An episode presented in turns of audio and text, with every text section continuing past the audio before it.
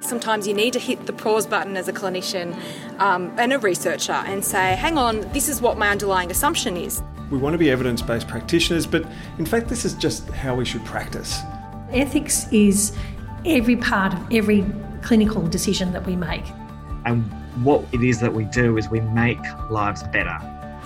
Welcome to Speak Up, the Speech Pathology Australia podcast. This podcast series highlights conversations with esteemed contributors in the speech pathology space. We explore key issues in the profession in a short and easy to listen to format. Let's hear what this week's contributors have to say.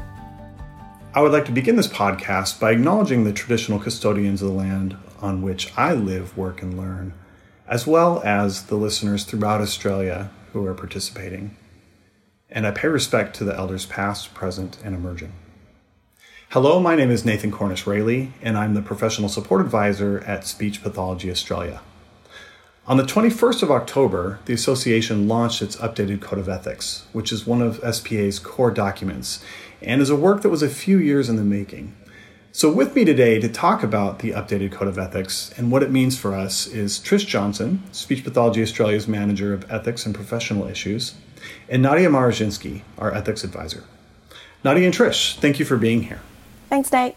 Thanks for having us. So I think that most speech pathologists understand that we have a code of ethics and that it's something we need to follow.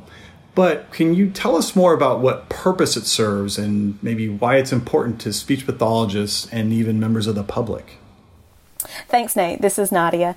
Um, and I guess a lot of what we have heard from members over the years is that they sort of see the Code of Ethics as almost like a set of rules that they have to follow. And, and with the 2020 Code of Ethics, we're really keen to dispel some of that myth. The Code of Ethics is about supporting the decisions that you're making on a daily basis. It's about making sure that you are supported and that you have the resources available to make the best ethical and evidence based decision that is available to you. And some of those things that come up along that, those lines are um, that we now have the professional standards, which are launching in January 2021, and that the Code of Ethics and the professional standards are, are two parallel documents that are really need to be read together and understood together. And so, an example of how that impacts a speech pathologist on their daily life and their daily practice is around supervision. So, the standards are now saying that that is something that every speech pathologist needs to have at every point throughout their career. And the Code of Ethics reflects that in saying that it's around ensuring that you have adequate support to do the job that you're doing. Thank you. And I'm also thinking about you know members of the public and how the you know code of ethics is reflected through the work that we do as speech pathologists um, and and to the clients that we serve. Um, so I guess ultimately, how does that end up serving members of the public?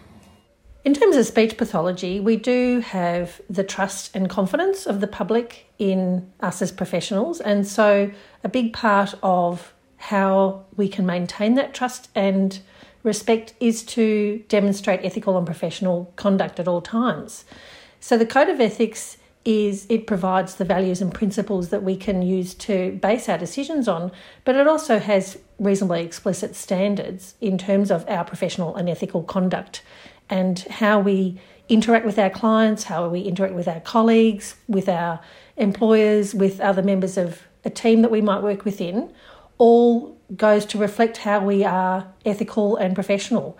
And by knowing and understanding the code of ethics and thinking about how we might apply it when we are working as a speech pathologist, that's how we can be confident that we are making appropriate decisions and we are being ethical and professional. So the public interacts with us on a day to day basis, and how we interact back with them really needs to demonstrate that we are acting in a way that we show we understand what it means to be ethical and professional. And, and Trish, it's also worth noting in here that the Speech Pathology Australia Code of Ethics um, is just one of the supports that are available to the public to ensure that they're getting services that are appropriate for their needs. There's also the um, NDIS Code of Conduct if you are working with an NDIS participant and or their family, and also the National Code of Conduct that um, also governs every speech pathologist, whether they're a member with us or not. Thank you. Um, and so, why was the Code of Ethics recently updated? Well, the association has a requirement to review the Code of Ethics every 10 years. The last version of the Code of Ethics was published in 2010, so we were due for a, an upgrade. But also, if you consider the changes in in our in Australian society over the last 10 years, the changes in speech pathology practice, the changes in how we relate to our clients, for example, through uh, consumer directed care funding programs such as the NDIS and also My Aged Care, the nature of delivery of speech pathology service actually has changed fairly significantly in the last 10 years, so it was very timely to do it anyway. We also, the association was also really keen to make sure that uh, we are focusing on our obligations and responsibilities towards Aboriginal and Torres Strait Islander peoples, and also respecting and responding appropriately to other cultural and other diversity that is now much more, um, much more acknowledged within our community and within Australian society. So, all of those are, are pretty significant ethical issues. Um, those alone would have been enough to trigger a review of the Code of Ethics, but it was also timely for a whole num- number of other reasons, including uh, the updated understanding of what evidence based practice means. So, putting all those reasons together, there were a lot of reasons why it was appropriate to review the Code of Ethics, and certainly being involved in the ethics board discussions. Um, I don't know if you want to have a comment on this, Nadia, as well, but um, there was certainly a lot of eagerness and excitement about having the opportunity to undertake a major review because there was so much change that we needed to reflect. Absolutely, and I think another thing that um, is worth thinking about that's changed in the last ten years is is just the the way that we communicate with clients and the way that we market our services as speech pathologists. I mean, ten years ago in 2010, you know, Facebook and all of the other social media was it was around, but it wasn't anywhere near as prevalent in our daily lives as as it is today, and and that's something that we really need to be thinking about in terms of ensuring that we have longevity and that we're putting all of all of our client focused thoughts at the forefront of the decisions that we're making, that we're making all of the decisions about how we advertise and what sorts of things we put on social media and, and how we communicate with clients on social media, all of that's at the forefront of our mind, along with the ethical decision making frameworks that, that we've been talking a little bit about, just to just to ensure that that client safety is, is really there because it's so second nature to us at this point in time that it does become a little bit cloudy for some people at sometimes. You've mentioned some of the general changes and, and you know uh, reasons for changing the code of ethics. I wonder if there are any specific changes uh, in the new code that you think that uh, members should be aware of. Yeah, absolutely. There are a lot of similarities in terms of the content of the 2020 code that um, members who are familiar with the 2010 code will will see. Um, however, we wanted to really change how members think about the code and how people are using it. So it's not something that you you sort of need to check off of. It's something that should be the the hub of where you go to to help make yourself make those decisions that you're making every single day. Every clinical decision you're making is an is an ethical decision. So you you need to be thinking about okay well gosh this this client's just come in and their parent has just told me that they have a parenting order. So go to the code of ethics click on the parenting order um, link and it will take you to some resources that will help you make a decision about what your next steps are and how you make um, the most appropriate decision for that client in that moment in time. So the biggest difference is is that it's all very interactive, and we have designed it in a way that we want you to be using it online rather than a paper copy, and we want you to be able to look at it and click through and find resources that help make a decision, and we want that to be sort of a hub and sort of your first port of call. Also, something else that members uh, can consider is the emphasis in the 2020 code on person centered care and how that is can be reflected in our professional practice. So when we're making decisions about what sort of intervention we need to we uh, are thinking of providing for a client, how do we involve the client and their the key stakeholders in that discussion? So again, it's it's really focusing on activities that and um, decision making that we probably did a lot of previously, but it's making it more overt in the 2020 code. And so that's a real benefit of reading through it and understanding it. I'm thinking about those who are graduating from university and all the new experiences and challenges that come with starting their career. Is there anything in particular they should know about the Code of Ethics or special considerations for this phase of their career? Look, that is such a great question, Nate, because I find this particularly exciting to think about. As a brand new speech pathologist, uh, new to the career, new to the profession, new to the world of working as a speech pathologist, this is a, such a fantastic opportunity. And, and I'm sorry if I'm sounding a little bit trite, but it really is a time when you can consider okay, how am I going to behave as a speech pathologist for the rest of my professional career? Whether you uh, work as a speech pathologist for 10, 20, 30, or 60 years, this is the time when you can set how are you going to do that?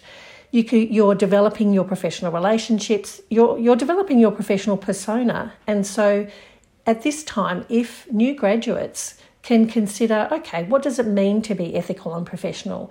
What does that mean in, in terms of how I relate to my clients, how do I interact with my clients, but also equally as importantly, how do I relate and interact with my colleagues? How do I relate and interact with my employer? Some of the queries that Nadia and I are receiving from early career speech pathologists relate to those employment relationships. And sometimes they can get to a situation where it's really fraught with tension because the, the communication has broken down. If there can be some understanding right back at the beginning that by being consciously aware of how we communicate, how we negotiate, uh, how we raise questions, how we it's reasonable to have questions and queries um, all throughout your career, but particularly as a, an early career and new graduate speech pathologist, how we go about interacting with our employer about those is, is key.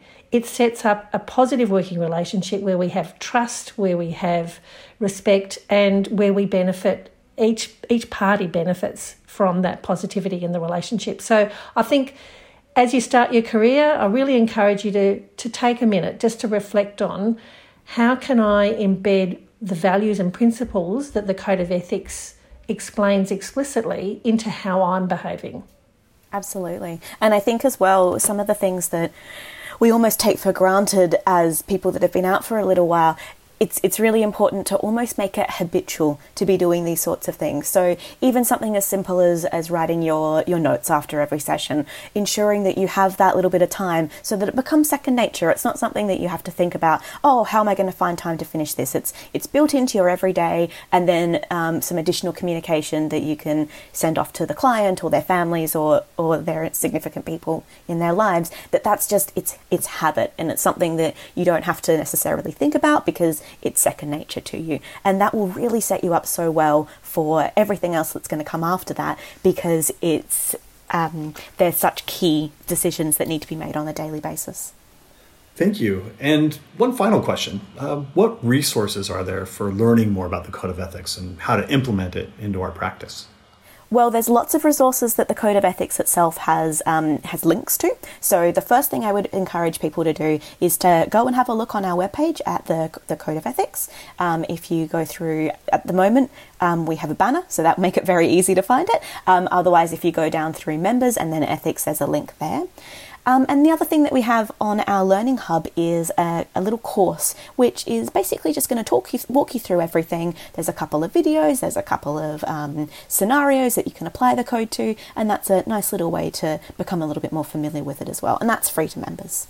Other resources that early career speech pathologists may be interested in are the uh, the ethics education resources, which you can find under the members tab and in the ethics section as well, and also decision making resources. So as you become more confident and more familiar with making your, the clinical decisions that you do make every day, have a look at those worksheets in particular. They might present a new way of thinking about a particular ethical issue and, and open up your eyes to something else.